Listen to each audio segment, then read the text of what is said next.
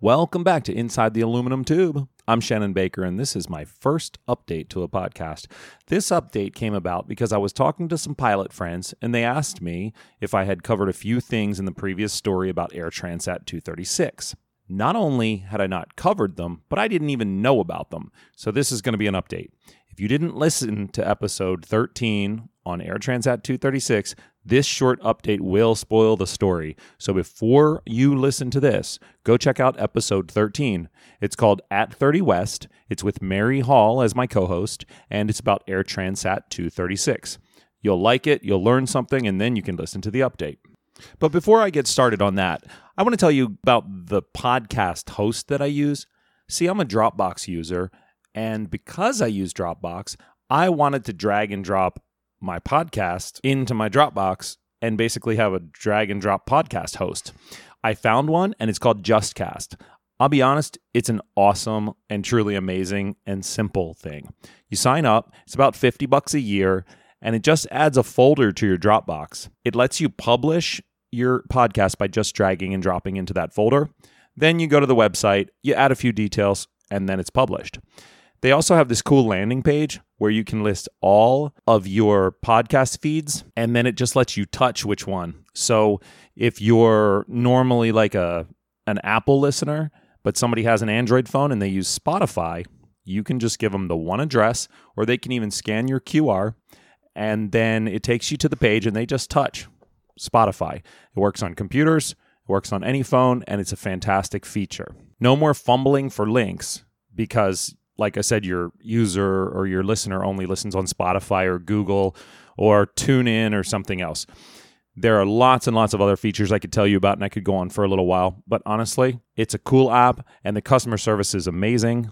He taught me via a Zoom meeting, so that was really cool. Anyway, if you use Dropbox and you're a podcaster, you should definitely check out JustCast. You can also click on the link on my podcast landing page, on my JustCast podcast landing page, and that way I get a referral, which is cool and it helps me support this podcast. Enough of that. Let's have the update. Okay, I covered Air Transat 236 in episode 13, like I said, with Mary. It is called At 30 West. We also covered a lot about Captain Piché, or we talked about Captain Piché, about how he was a hero. But there are things that I didn't cover about Captain Robert Piché. So that's what we're going to talk about. It's only going to take a couple minutes. So, but it's interesting and it's worth it's worth talking about. Robert Piché was born in uh, November of 1952. As we know, on August 24th of 2001, he was the captain of the A330 that ran out of fuel, and he managed to glide the aircraft and land it safely in the Azores after it lost all power. To start, this makes him the holder of a world record for the longest glide length of any commercial air aircraft. So he's in the Guinness Book of World Records, which is cool. That is cool. But what's not cool is that Captain Piché and his co pilot, although they should be lauded as heroes, they were later assigned partial responsibility for the incident, despite not being responsible for the improper maintenance or the checklists that didn't tell them to go anywhere. I'm not sure I agree with this, but that is what happened. They were assigned partial responsibility. So I thought they should be heroes. They weren't. All right, so let's talk about Piché's early life. He grew up in Quebec um, on the Gaspé Peninsula, learned to fly as a teenager. In 1973, he graduated from college. He had a diploma in aircraft piloting. That's a pretty cool diploma. Uh, after graduation, he worked for a regional airline for a little while. He was laid off. Uh, he had worked for Quebecair, and he was laid off from that. He worked odd jobs. Some of them were flying. Among his odd jobs, though, was a job where he smuggled marijuana to the United States by airplane. In 1983, Robert Piché, he served 16 months of a five-year sentence after a single-engine airplane that he landed in the state of Georgia was found to be full of marijuana that he had smuggled in from Jamaica. so, um, yeah, interesting. In 1996, he was 43. Air Transat hired then First Officer Robert Piché. He flew the Lockheed L 1011 TriStar. He later transitioned to the A330 in the spring of 2000. Here's the interesting thing he lied on his application. He didn't disclose this information to Air Transat. They didn't know about his conviction until after the 2001 incident. But by then, he'd been pardoned by the Canadian government. So interesting, he was a criminal, but he lied on his application.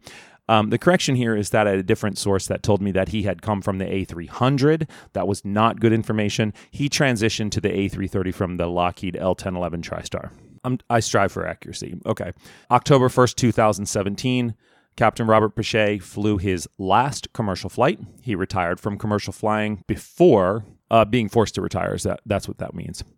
He is also the founder of La Foundation Robert Piché. It's a foundation that helps fund programs dedicated to helping people with drug and alcohol addictions. So I think that's pretty super cool of him.